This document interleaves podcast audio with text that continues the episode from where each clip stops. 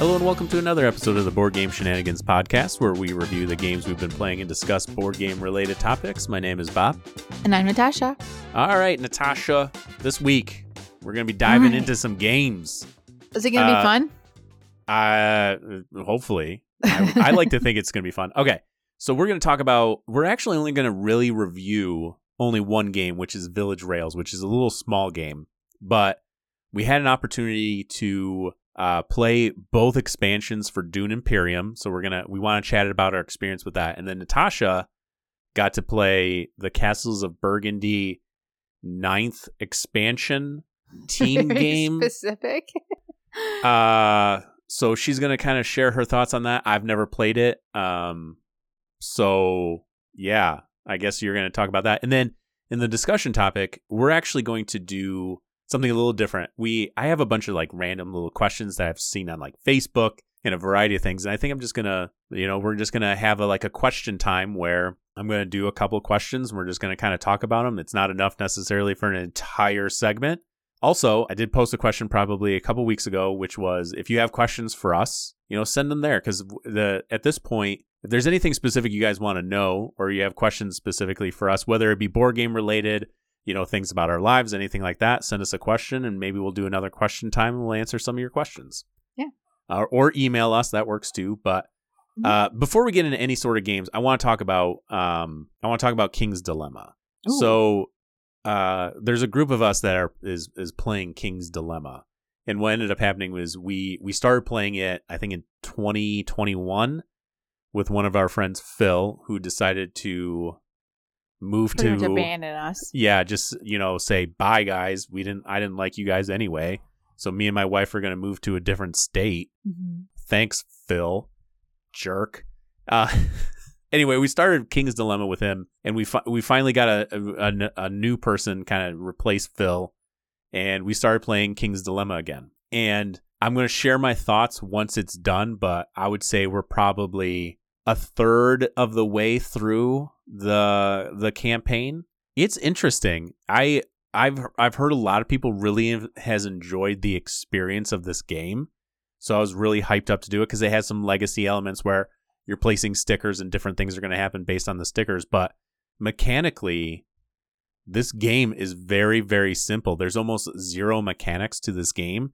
You are moving up some different tracks with some uh, overall things, but it comes down to voting. And what you do is you draw a story card, you read the story card, and then based on that story card, you everyone will vote yay, nay, or pass.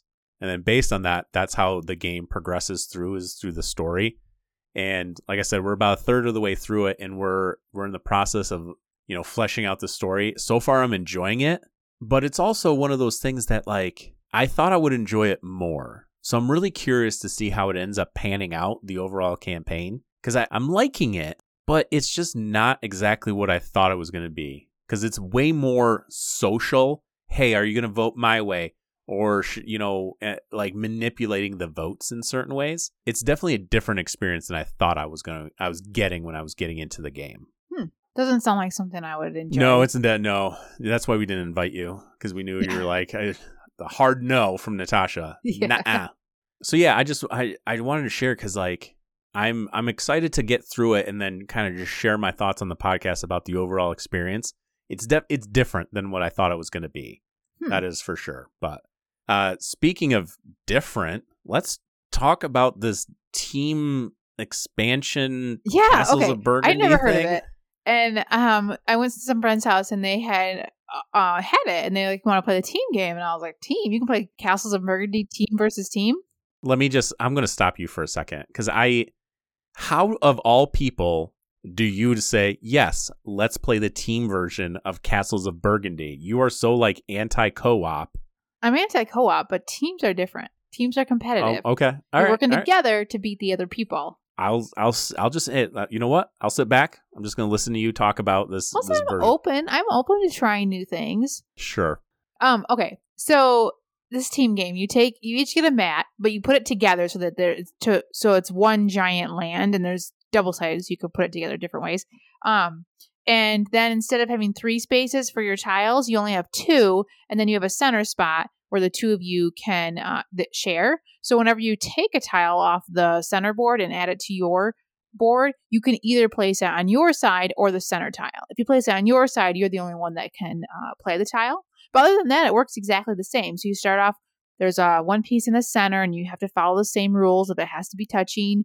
The only difference is you you know you each get your own points throughout the game, but you at the end of the game you add up both of your points, and that's your total score. So some one person can score all the points, it doesn't matter. I like that. Um, so so what makes it different is now you're like, okay, I rolled these two. What did you roll? Okay, you want to get this. And so you kind of like work together. Like I do this, and then you can do this, and then that'll be good to get all these special powers. We ended up was like 400 points plus like almost 500 points, something like that. It was a lot, but it was really fun. I liked it a lot. The expansion is just like it just comes in like a shrink wrap thing with uh the boards, I think, and some rules. I don't know if it even came with anything else, but it plays exactly the same. This expansion comes in the new improved 20th anniversary edition that Does it? I, I think is garbage. Yes, it, I'm pretty sure it's in there because I remember seeing those boards. I have zero interest in trying that. It's it's so weird uh, to talk hear you talk about how much you liked it because in my head I'm like this sounds awful. I don't want to like I don't want it. No, I don't want it. You just get more. Like you just work together and so you get the benefits. Like it doesn't change it at all. You just have like a bigger board. So you have like more money, you know, more opportunity for money, more opportunity to get more special abilities. You just like combine like everything, like like you have double everything, including the score. But you're scoring your own points and they're scoring your own points and then you combine them together or is it You just one marker that just keeps going around the board?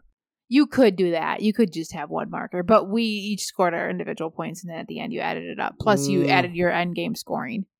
Yeah, I don't know. I I don't know if I want you that. gotta try it. You I, I don't know if. I want to. I don't know if I because it was fun to. to have the cooperation and have more options.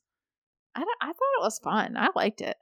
So you it has to be four player though, right? Yep. You know what I would consider doing? I would consider doing that big board as a two player game and then you have uh two uh you have a total of four dice now. I would consider doing it that way. So you have a gigantic board with cuz you could probably do that, right? So your team is just yourself. And now you have like four dice to choose from. You could. You would then have to decide because you can't. There's only two spots where you can share tiles. So at the top of the Mhm. board, you can share those two tiles. So I could take this tile, and my partner could then take it and put it on the board. But if I take the tile and put it down on my side of the board, my partner cannot take that tile. So you'd have to have, and you you play separate turns. So if I move up the track, the the blue track, I go first. You know what I mean? So you're Yeah. not. So sometimes we were both up the blue track and we would go back to back. That was really nice because we could plan our whole turnout, you know, without anybody interrupting it. Um, but other times you might go, you know, me, then another person, then my partner, then the other person. You know, Yeah, I don't mm, I don't know. I liked it. I I, thought it don't was know. worth experiencing. Maybe. I might try it. I don't know. I don't know that it would be worth doing by yourself What do you mean? to because you have to keep track of each side. Which is fine. I'd rather do that than have to. i which is surprising because I love cooperative games, but as soon as you said that, I was like, nah, I'm out. I think. I don't know. It just doesn't sound very interesting. I'll try it. Sure, I'll try it. I guess. Is Maybe. it going to come in your Kickstarter version? I have no idea. Probably. I bet. I, would I- imagine. I imagine I thought so. it was good. Yeah. Well. I thought it was fun. All right. I guess. Whatever. I don't know. You I haven't don't. even tried it. That's true. I haven't, and I don't know. uh, Maybe it depends. If the if my gigantic uh, luxury Castles of Burgundy Kickstarter has it in there, I'll I'll invite you over. We'll invite somebody else over. We'll we'll do Me. teamsies. You like me and Me me and and, my friend. Ashley again. Yeah, Yeah, against you and Ashley. yeah. We. I mean, fun. you're gonna lose, but that's fine. Probably. worries. I did Yeah. lose. We thought we were doing so good. We were winning throughout the game. We had lots of points. They ended up getting like a ton of end Is it points. is it like one of those things that like when you're playing partners in euchre and they do something stupid and you're like, why'd you do that? Like that's not how you play the game. No, because you can talk to each other. You're like, why are you Mm. doing that? Stop. Yeah, that's dumb. You big dummy. hmm You kind of have to work together Yeah. communicate. So it could take longer. Like that could be a negative because you're not now you're talking with the other person. Well, if you do this and I can do this, you know, trying to figure out like all of our options because now we have four dice, but not at the same time. It's two, then two, you know. Sure. Yep. Yeah. That. Uh, well. It's a game. It's an option. That is Castles of Burgundy, the team game, uh, the ninth expansion. Which is funny that it's the ninth expansion. When you say that, it reminds me of Carcassonne and like Carcassonne expansion 10, you know, under the big top or whatever. Yeah. I haven't played any of the Castles of Burgundy expansions. That was the only one I've played. I don't know that it's I've ever felt like it needed an expansion, you know, and this this doesn't really feel like an expansion, more like a variant, you know. The one expansion that I like is the additional boards. That is that is the thing I like is when you mm-hmm. get like those those additional boards. But, oh, I didn't realize those were expansions. Yeah, the boards yep. are good. Yeah.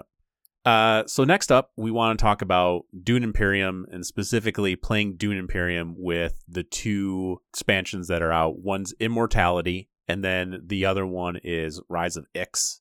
Mm-hmm. And each one does something slightly different. So the Rise of Ix basically introduces some technologies that you can acquire with Spice. But the biggest thing is it, it's going to cover up a portion of the board and it's going to be a, a, different way in which you're acquiring Solari to basically buy your new worker. It's a it's a different way to you don't have the it covers up the portion where you're exchanging spice for Solari. It, it it covers that up and now you're basically having this kind of like rocket track where whenever you go there you can you can start advancing and if you top out and you go all the way back down you get a bunch of different benefits. Like you could get people in a battle you could get some solari you could get some spice. And again it introduces a new unit which is uh, the dreadnoughts which are these little um, ship meeples i guess that can that give you additional strength in the war and they don't necessarily die uh, after a combat. And then the immortality expansion adds a research track, kinda, right? Yeah, you can go up this track, and then you can also earn points along this track. So that that's going to be the other big thing that that one adds is additional points. There's two points you can earn off that track by moving, and then it it it gives you access to new cards. There's a new stack of cards you have access to mm-hmm. based on that expansion, and you're going to be purchasing purchasing them with uh, with specimen cubes. Which which are cubes you use for the, the same cubes you use for warfare, but now you can put them out there as specimens. Yeah, so you put them out into this. Yeah, exactly. You put them out on that board, and then you can use them to purchase uh, these these a new set of cards. There's a new card mechanic, graft, where you play a card, you graft a card with another card, you get some additional things. Uh, so you now you get both gray actions, that kind of thing. So we had a chance to play with both, mm-hmm. all the expansion material. What'd you think? I liked it. I thought it gave us a lot more options. I feel like base game, you get points by going up those four tracks. You have yep. to do that. It's a lot of your points. You can get pay- points for winning wars, and you can get some points for cards and game points for these cards that you can get. And that was kind of it. Where this has more different ways of getting victory points. So in Ix, there's some technology that you can acquire. You can spend a Solari to acquire these special technologies, which give you either end game points or bonuses throughout the game. I like the other track you can do. I got a card that gave me four victory points if or one point for each track that I didn't get a victory point on, essentially, which is kind of giving up the tracks there. So I didn't do that at all. I got to focus on something totally different. So I thought that was really fun. Um, I liked it actually because I feel like Dune is so tight. Having said that, I just still struggle with Dune. Like I just I like the game, but man, I just struggle with it. Like, I find it so hard. Like, it's so hard to get the combos of cards together to where they do anything good. I end up getting stuck where I don't get to do anything cool on my turn. I just find it like so tight. It's just almost not enjoyable anymore. So I like the expansion. I thought it was better, but it's still like kind of like made me not like doing as much. I think it's falling for me. Interesting that you should say that because I think for me, it's I'm it's growing more and more for me. And there are moments in the game where things are frustrating because you don't have the cards you need to go to the spots you want to go to. Because uh, for those that haven't played, you play Dune, you play a card and then you place one of your workers. And where you can go is restricted by the different symbols on the card. So if you draw a bunch of cards and it doesn't have the symbols you want, you can't go to the spot you need to go to.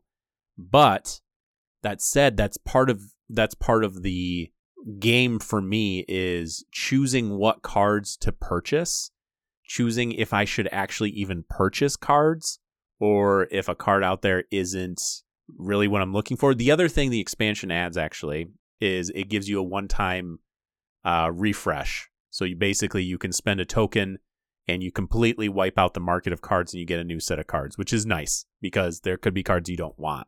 I really like that. However, especially with the expansion, there's so many cards in that deck. Yeah. I feel Yeah. like it should be much easier to wipe the cards. I feel like you should be able to spend something to wipe the cards frequently.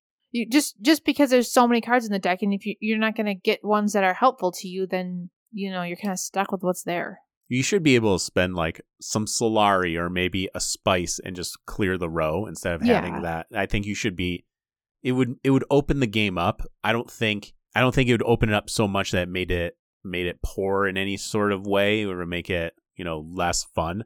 Mhm. The the thing what I like about this game is the is the way you can kind of just come out of nowhere and have these explosive turns. In this game that we played with these expansions was it ended in an epic fashion. It was a four player game. Mhm. Chris had eight points. I had seven points. Okay. He had the alliance token with specifically the Bene Gesserit. And what I ended up doing is I went to that spot, I gained an influence, which tied me with him. And there was one more spot on the track. So if I beat him, I steal that point from him. So then I had an entry card that allowed me to go up a track that I've already gone up. So I played that entry card and I moved up. And because of that, I stole that alliance token, swapping us points. So now I'm at eight and he's at seven. In that particular combat, it was a, it was worth two victory points, and I had gone to enough spaces on the board that I drew a bunch of cards, and I only had like like a couple soldiers or a couple uh, tokens in the actual battle, but I had so many swords from my cards that I was really close to to uh, both Marty and Chris, who had a ton of power in the actual battle. Mhm. So then when it came to the battle, I had an intrigue card that made people uh, retreat one of their dreadnoughts. So it brought Marty's score down. And then I had another card that I had another two entry cards that basically increased my my power within the battle. So I was able to win and basically go from seven points to the victory based on the moves I made in the game. So it made the game feel very epic Mhm. which I really, really liked. And part of it is those types of moments in games, I think I really enjoy is those like able to string along all these things. Everything just kind of fell into place for me. I was able to draw a bunch of cards, get a bunch of swords on my cards. So when I did my reveal turn, I had I got a bunch of power without having a lot, a lot of troops in the battle. So it was really it was an, an a amazing experience Yeah, it was a lot of fun for you. I and I can appreciate that. for me. Yes. it was just I just struggle. Like I struggle with that game. Like like you can plan all you want and then people take your spot. Or then now you cannot go anywhere because the cards you have don't let you go to any of the spots. You literally can't even take an action. I just find it too tight and too restricting. And I'm sure that it's because I'm bad at the game. And if I learn how to play the game better, it would be fine. But I, I I've played it quite a few times now and I'm not getting any better. And that, that just frustrates me. And I feel like the, the the intrigue cards are so powerful. Some of them. So I was going through the intrigue cards and I was like trying to get some with some victory points because I wasn't going up those tracks. So I'm gonna get victory points this way. And like I was going through them quite a bit and never got a single victory point card out of the intrigue cards. And I know they're there. You know, I got some that were worthless and I just feel like they're so swingy. I'm just kind of like the deck is fine, but I don't think the cards are really that great. So you're not like building up to anything that's really that powerful. And maybe it's because I don't know the cards very well. And it could be just me not playing it enough. But man, I just struggle with it. Yeah, I don't know. I think it's growing on me. I don't know if I necessarily want all the expansions. It was a lot, but I also enjoyed it. And I don't think having played the game enough, first base game and then adding the first expansion, which is Ix, and then adding Immortality after that, I don't think it added so much more that it was too confusing for me to play. It was still a lot, and I do like the fact that there's some additional points and you can get some additional things. I liked some of the newer mechanics or whatever. So uh, for the most part, I liked the expansion. I know, like our friend Marty, he's he doesn't like necessarily expansions, and he wasn't thrilled with the expansions that we had. Mm, This is too much. Then it kind of became too much. Yeah, it became quite a bit, but I don't know. I I enjoyed it. I really uh, I like those expansions. I really like the technologies. Those are really growing on me. I think those are fun. They can give you just some some additional things in the game, and there's something you can spend your your spice on. So yeah, I really I really enjoyed those two expansions. All right. Next up, let's talk about Village Rails. So, if you've ever heard of Village Rails, you need to like Google it and take a look at the box. And when you do, you'll see this it's a little small box. It's um bigger than a card box, like thicker, you know, like probably like what, two inches thick, but and slightly bigger than Yeah. coup- you know, like a bigger than a deck of cards, like bigger than that. But that's about it. And it's got this ugly picture of a train so it looks like a little miniature train game, but it's not all a train game. It's actually a tile laying game, but with cards instead of tiles. And you're taking these, you're drafting these little train tracks and making a, a tableau out in front of you. So this is Village Rails. It's designed by Matthew Dunstan and Brett Gilbert. And the art's done by Johanna Rosa, and it's published by Osprey Games. So as you're drafting these cards, you're doing it in the traditional style where you can take the first one, and if you want to take the second one, you got to drop a coin off. You're taking these tiles, you're adding them into your little three by four grid. That's it. And then once the rail is complete, it means it starts on one end of the board and goes to the other end. Then you'll score it. You'll add a, a terminus card at the end of it, which will give you money for whatever the card requirement. So let's say it says uh, water cards. So based on number of water cards that the train track goes through, then you'd get money for that You use the money to then purchase other cards. And then you'll also score points based on the symbologies of the cards, and each card uh, is going to score a little bit different. There's some like set collection parts of it where you want the same terrain, there's some that you want different terrain, there's some signals and some other things on it that score different ways. Um, and then you can also on your turn, you can take a a line card, a trip card is what it's called, and you could add it to one of the lines that hasn't been scored yet, and it'll d- give you additional scoring when you do score it. So that's really it. Just draft it, add it to this board. It's three by five, so it's only, uh, or sorry, it's three by four, so it's only twelve cards. And then at the end of the game, you'll score. Whoever has the most points wins. But it's ugly. It's got this ugly classic train game look to it, but it's kind of a hidden gem. I th- I thought it was pretty good. I liked it quite a bit. Yeah, it was it was fun. It was one of those games that's just kind of quick to play, not overly complicated, but good decisions. Being able to, it's something satisfying about making those routes. I think that's the reason why people love train games as much as they do. Every you're gonna score every single one. Uh-huh. It's just how are you gonna score it? How are you gonna like put your rails together in order to create it? How are you gonna you know are you going to add these additional bonuses? And you now you're trying to go for specific things within that uh that that one rail. It was it was fun. It definitely was. And i got to tell you matthew dunstan he he's one of those designers that keeps popping up for me. And i think i'm going to have to keep an eye on the things he's coming out. Like he did guild of Mer- merchant explorers which i liked. He did chocolate factory which i i really like that no one seems to talk about even though I think it's a pretty solid game. You know, he he's did done- Elysium. he did Elysium. Yep. Next Station London. I like that one. Uh, I mean, he did a bunch of the exit games, I think, or venture games, maybe. Adventure games. Yep. Yep.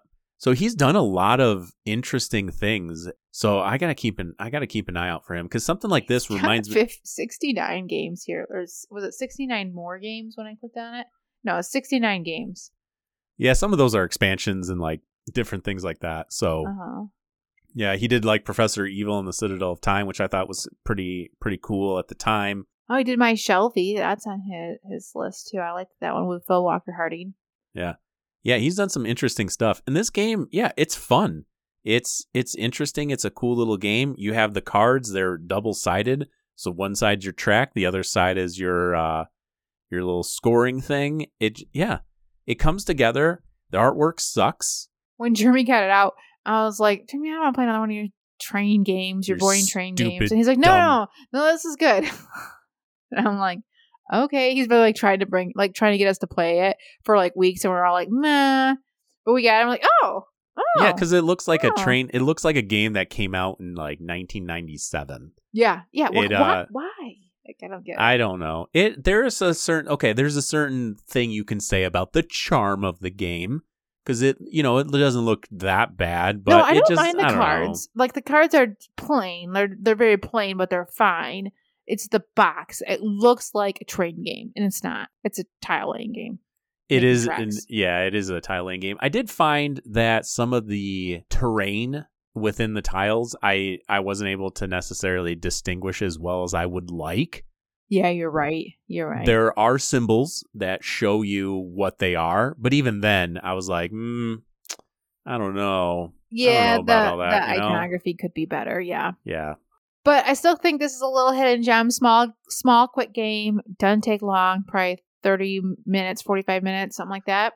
Well, one of the games we played with your daughter, and uh, she almost beat you. She did. Yeah, she was doing really well throughout the game. I was like scoring hardly anything. All my scoring was end game points. I don't know how I s- sneaked that win in, but I Yeah, did. cheating. Yep, I know how you did it. You cheated. Pro- probably. I probably Yeah. did not earn it. Well, the little you have these little uh, dial systems for your scoring for your points. You can just like, yeah, you just yeah, whatever. I'll just give myself twenty points just cause. I know, I know your game. I know your it tricks. does help. Yeah, it if you want to win, that's the way to do it. Just Yeah. sneak in extra points. Pretty much. cheater, cheater. Oh. Oh man. I, I didn't care for the dial. It was a little hard to move. I would have rather gotten victory point tokens, but yeah, yeah, it was fine. but for that game, I, I don't care. I'm not upset about it. The only thing I didn't like about those dials is I didn't know where everyone was at. So I didn't know how well I was doing in the game. At one point I was like, "Man, I think I'm doing pretty well." And then your daughter was like, "I scored 110 points." I'm like, mm, "Yeah, I scored like 80." So clearly I'm not that good at this. You had like a pile of money, so it felt like you were doing really good. I did have a lot of money, and I w- the best part is you guys were like, "Yeah, money's really tight in this game." I'm like, "No, it's not. I have money for days. I know. we were always broke. You just got to have a better economy." All right. Well, don't pass by Village Rails just because it's ugly. Give it a go. I What are you gonna ra- recommend it. Oh, I, oh, I recommend. I'm rating it a nine, an eight, an eight. I too am coming in at an 8. I enjoyed it. Mhm. Yes. I recommend it if you like tile laying games. If you're looking for something that's uh, quick and short, but it's got some decent meat on it with some good choices and interesting. It's gonna replay quite a bit. You can play it a lot, and it won't. I don't think it'll get old. Yeah, I agree. That is a Village Rails. Check it out.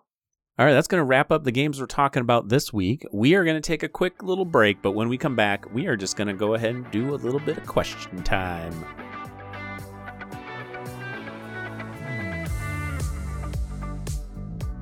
All right, welcome back. We are now going to be doing question time, I guess. Working title. Man, we're just good. We just got a bunch of working titles, don't we? Listen, we'll come Listen. up with a good name if we keep doing it. we are not creative enough to come up with good quality names for segments. So you're going to have to just deal with name that game, question time, would you rather, like I think those are all fine names. Don't be so hard on yourself, Bob. as long as as long as you know what we're talking I about. I feel like the, the the the intent is clear there. There's no misunderstanding what we're doing. Yeah, it- indeed. That's you know, the important thing with a Yeah. title. you know what we're going to talk about. But uh, so I've I've kind of had an idea for this, and I like I said, I made a post a couple weeks ago about uh, you know if you have any questions for us. Partly is because I see like questions on Facebook. I was like, ooh, that's an interesting question. I'd like to talk about on the podcast, but it's not quite enough for a long segment. You know, it would probably be like a like a five minute thing. So that's what basically what we're gonna do is I got some questions. We're gonna I'm gonna ask them, and we're just gonna kind of get through some of these questions that I've been been wanting to talk about. So, first question up. Okay. You find a used copy of a game you really want Uh huh. and it's 60% off, but it's missing one card. That wouldn't Is bother it- me. Yes. Is it worth it? Yes. Really? That It's wouldn't missing- bother me at all. I could live Oh, without the card. A card like a token, a card, a chip, well, whatever. the token the token is uh, fine. I think like actual game material that ah, I just don't know if I could do that. I don't know if I could pull the trigger on it. I just don't know if I could. Probably. It it depends, you know. If you've got a game like Ark Nova or Terraforming Mars, like a card, you might you may play that game, you know, a hundred times and never hit that one card. So who cares?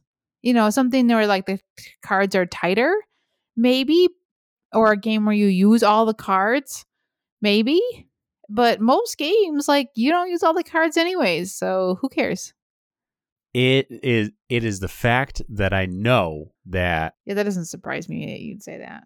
it I can I can't. It just knowing knowing that that card's missing, I'm out. I don't think I can do it. Some of the chits or whatever, I can yeah, I can see. But the problem is, what if I want to resell the game? Now I can't resell it. Why would you resell it? You, lo- you said you loved it. It's I didn't say no. I did not say love it. It's a copy of game you really want. Doesn't necessarily mean you love it. It means you you just really want it. Yeah, but if it's like that cheap, then who cares? Like, then you don't have to worry. You don't have to sleeve it. You just play it, and then you just throw it away when you're done. You could always sleeve it and then put down like put in just uh like a piece of paper for what I the mean, card's you actually supposed could. to You could print off the card at that point. You could print a version of the card and slide it in there if you really wanted to. There's plenty of reasons, but I wouldn't do any of that. I would just live without it. Is there anything that would prevent you from buying a game if it was that cheap? Like let's say it was a game you really want, but you know, like let's say it was let's say it was Scythe, Mm-hmm. but you had to just you you didn't have any resources, so you'd have to just go buy generic cubes. I mean, that'd be fine because they sell like cool stuff that you could replace it with. Super cool. It'd be even an, im- even better. You know, probably an improvement. What if you were missing one of the factions? One of the like straight up factions. Yep. That would be a bummer. I would rather have a copy that had it all in there. But would you st- would it still be worth it at sixty percent off? Mm, No, because six you can get a used game for like around sixty percent off usually. Eventually, depends on how much how much I'm gonna play the game and and how much of a discount it is. Like how hard it is to find. Like a lot of games go deep discount eventually, unless they go out of print and people want them again. That, I suppose that's fair. Let me bring this next one up then. Let's let's do this. So it's a like have you ever had buyer's remorse over a game? So you bought a game and you just turned around, played it and you're like, "I hate this game." Yeah, tons of them. What what like give me examples of games. Meadow. Oh man. Man, Meadow. Yeah, cuz you bought Those that. re- most recent ones. I That just Meadow was a and- bummer. I don't mind. I don't mind that. Like if I buy a brand new game and it's bad, I don't mind because I can turn around and put it up for resale and it'll sell at a pretty good price really quickly. So that those I don't feel bad about. It's the games that like have sat on my shelf for a year and now they're old and I still haven't played it. Those are the ones I feel bad about. If I make a bad purchase on it and I play the game and I don't like it, then at least I played it and tried it. So at least I got, you know, by the time I sell it, I'll have it'll probably only cost me like ten or twenty dollars.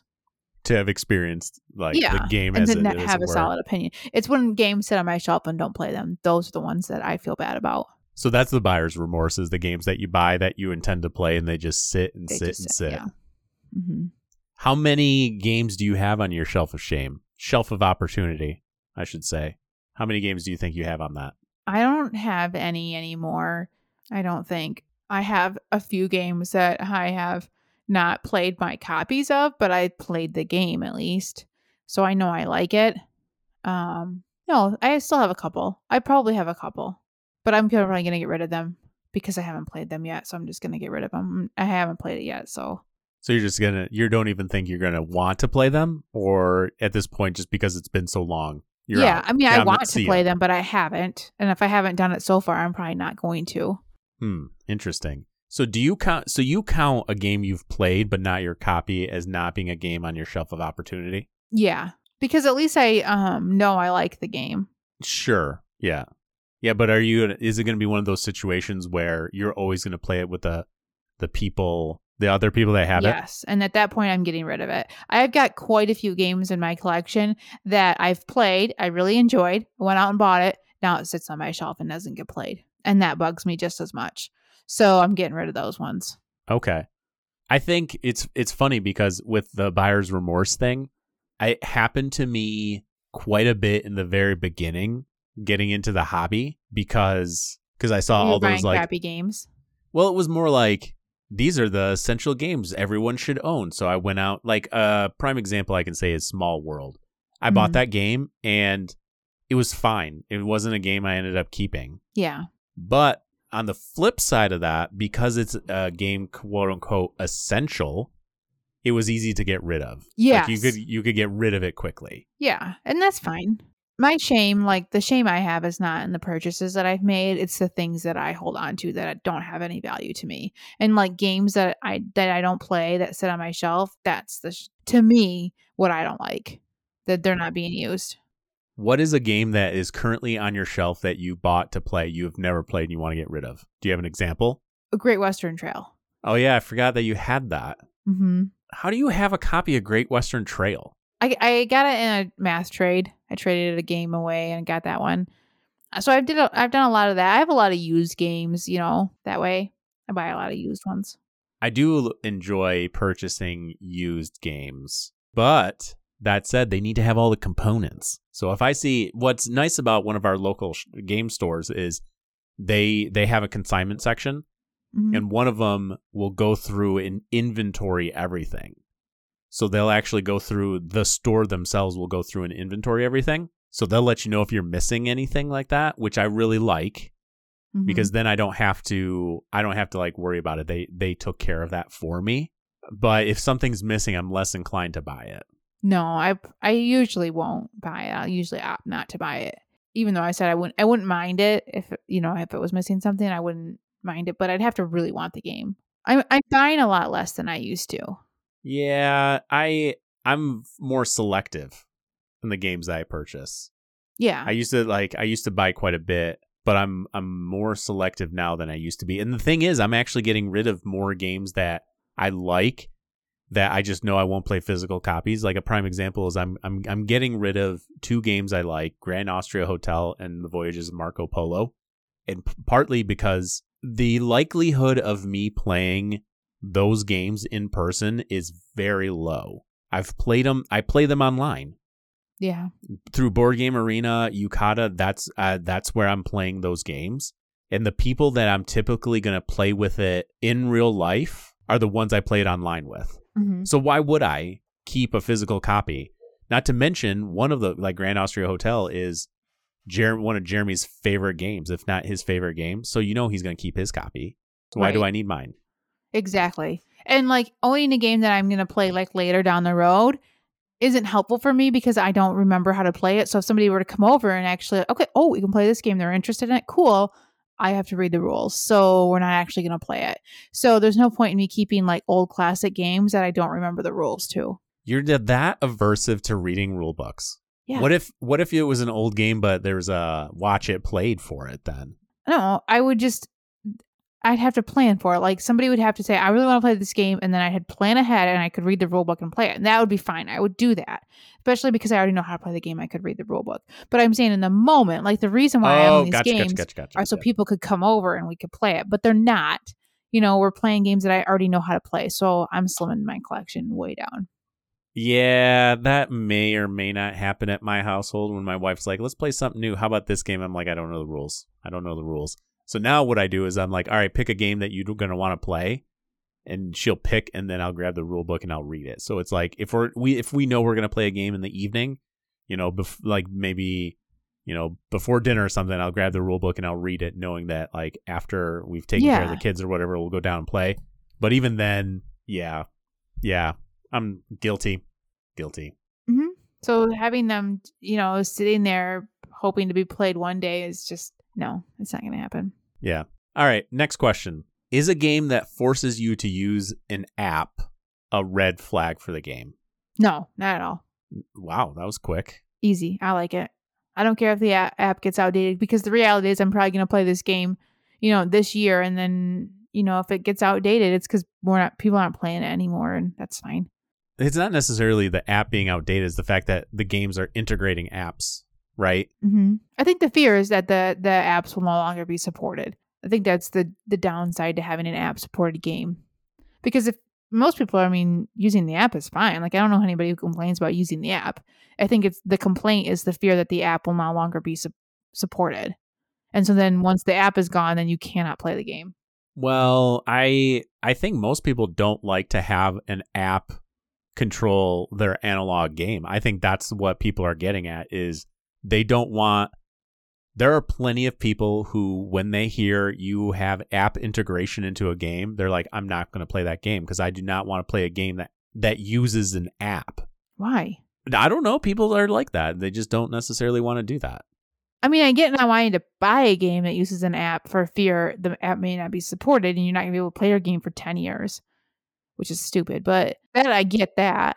I have heard that fear too, and I don't nec- I don't know that if there's an if there's an app, unless you delete that app, that app should be fine. Like you're just gonna if there's like a bug that you come across, well, I mean, the game's At 15 point, years old. Yeah, it should be fine.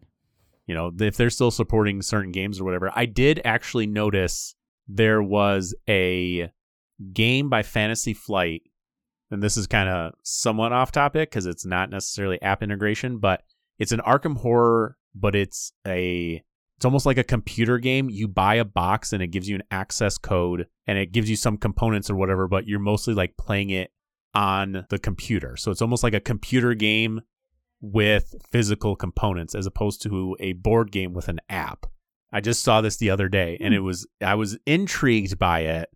I don't know if I'm necessarily going to like get it, but I I saw that and I was like, now that is interesting because that's taking it one additional step further now as a you know what I'm saying? Mhm. It like you're not now you're doing it almost the opposite way, which is really weird. I probably weird. wouldn't do that because I don't play a lot of computer games. So I probably wouldn't do something like that. But I, I don't have a problem with it. I mean, try it. I wonder if they're trying to bridge the gap now. Um, Between video gamers and gamer board gamers, yeah, I wonder if they're trying to do that. I would think there'd be a Venn diagram. It would be pretty large overlap there. they're well, I don't know. I mean, take a look at take a look at the Venn diagram of like nerdery, where you have board gamers, Magic the Gathering players, and RPGers. That the Venn diagrams don't overlap that much, and No. if you do, like, they're like, ugh, yeah.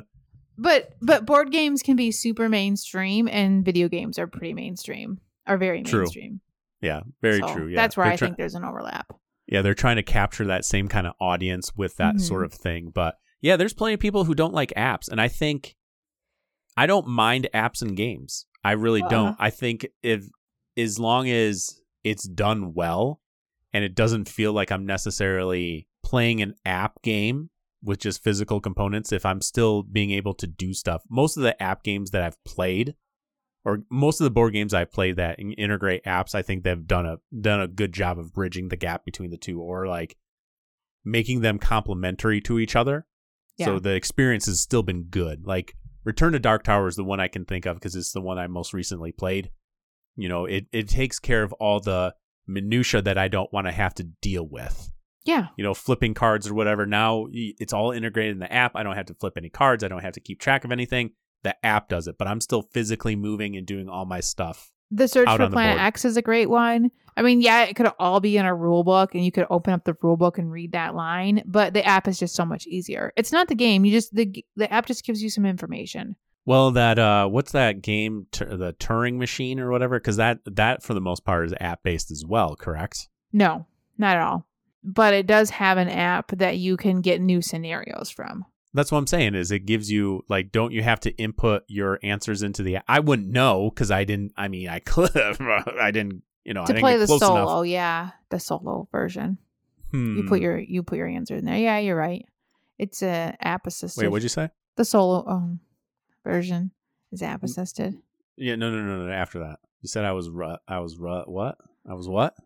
I said you said something that wasn't wrong. I'll take that. I mean, that's close enough for. That's close enough. You heard it here. You heard it here. I'm gonna loop that now. Yeah. All right. Last question. Okay. Uh, what game or games would you want to go back to and and get to experience for the first time all over again? Oh man, I'm thinking of Pandemic Legacy season one, but I'm literally doing that right now. I just bought it with my son and we're playing through it. And I don't remember it, so it feels like I'm experiencing it for the first time. That was the funnest experience I ever had playing board games. And it's not the best legacy pandemic legacy one, but it was the first, and that's what made it the, the most special. But Is there a different game that would come up in this list too? Because instantly the first thing I thought of was again experiencing Pandemic Legacy all over again. Mhm. if I could do that, I would do that in a heartbeat. But then it makes me think about so Dominion, the first time you play Dominion, and you're Oh, like, yeah. it, you know, when you would discover a new mechanic that you haven't played before and you're like, wow, what is this game? I don't You know, know? that I would go back and and urge or yearn for that same experience because I just enjoy playing games more the more that I play them. There's Mhm. very few. Oh, I think my favorite was Secret Hitler. Um, that first time I played that game was so much fun, and I've played it a lot since then. And now the game is like pretty much dead to me. Like I don't ever want to play it again, Okay. just because I played it so much. And that first time I played it was such a fun experience. So that would be one. Yeah, some of those party games are recreating the atmosphere in which you're playing a party game. Hmm I think I think that's part of it too, right? Is being able to re-experience the thing that you did with the people. And it's not necessarily the game experience as it is the overall experience that you had with everybody. Yeah, yeah, exactly. I remember we had a lot of fun playing Dead of Winter too when that first came out. There was some really great experiences in that too. Just some of the like the I talk about like Dune Imperium, you know, with the way this last game ended and how like epic it felt. Like Mhm. Chris Chris was cl- like winning. He was clearly in the lead. Like he was only one point ahead, but it seemed like he had all the momentum. Um, if you ask him, he said that he got he got cocky when he shouldn't have gotten cocky, and then I was able to like basically just spring forward and, and get that. Those are the things that I that I love in games is when you can have experiences like that. And those would be the things like I would like to recreate and redo, you know? Yeah, yeah, and those you can't. Yeah, unfortunately, yeah. You just hope that you you come across that thing again, right? Yeah, yeah. But yeah, Pandemic Legacy. Ooh, man, Wouldn't it be nice if you could go through and play all three again? Would you want to do all three, or would you rather Yeah. just like do one of them again? I would do them all three again. I enjoyed it because it's been so long since I played the first one. And now I'm replaying it with my son, and I, I mean, it's coming kind of coming back to me. But even some of it, I'm like, I don't remember this at all. So it doesn't have the big reveal moments, you know, that I had the first time I played it. But the experience is just still fun. That's the the the one thing that I love about legacy games is the experience and the overall story that you get from it. And the Mhm. thing that sucks the most is you cannot recreate it because my wife and I, um, like I've talked to in the past, we've had some friends that are getting interested in games, and one of the things my wife and I had chatted about is should we introduce them to Pandemic Legacy? Should we try playing Legacy Season One with them? Mhm. because of how much we enjoyed that experience. But the thing is, I will not be able to enjoy it as much as I did the first time. Well, I'll let you know. I'm having fun with it I mean, I'll have fun with it. Because I it's a think I'll different game. Like the game I'm playing with my son was very different than the game I played with my daughter. The problem I'm going to have is I know the big thing, right? I Yeah, know the big I know the big ex- secret. You get to be with them when they re- when you know they get to learn it. It's like it's like experiencing it's it's, it's uh living vicariously through your children, right? Like Mhm. seeing them see Christmas for the first time, you know, or them opening these presents, you know, that kind of thing is living the moment through somebody else. It's just as enjoyable as the first time because it brings all that back. Oh, you should do that. That'd be fun. I I'm to I think we're going to I think we're to try to do that. I think that it sounds fun. So, Mhm. I'd like to play it again. Uh I enjoy I enjoyed it quite a bit. Plus, it'll be different experience at four players. That'd be totally different. Yeah, I've only ever played them at 2. So it'll Mhm. be nice to play it with four players. I typically don't play those games with more than more than just my wife and I. They're easiest to play with a family member. That's for sure. Yeah, then Somebody you live with. Yeah, and then if we when you argue with them. Although typically when I when I play cooperative games, I let the people make I might make suggestions. I mean, like you can do this or you can do that or you can do that and they're like, "Well, what should I do?" I'd be like, "You pick." Like you do your thing. Just cuz I don't want to be that like quarterbacking the game, that kind of thing. I I t- I tend to sit back more than I ever used to just to let them make their own decisions. That's good. I try to let my son make the decisions, but then I yell at him for making the wrong decision. I'm like, why are you doing that?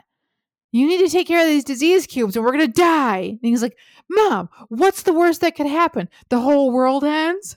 I'm like, yeah. Max is ah Max makes me laugh. I wish I could be a fly on the wall when you guys he play. does not care about outbreaks and it kills me. Oh man, He's like, no, we're going to eradicate this disease. I'm like, it doesn't matter if we eradicate the disease. We got to win the game. Eh, it's, it's fun though. It's fun eradicating diseases. Yeah.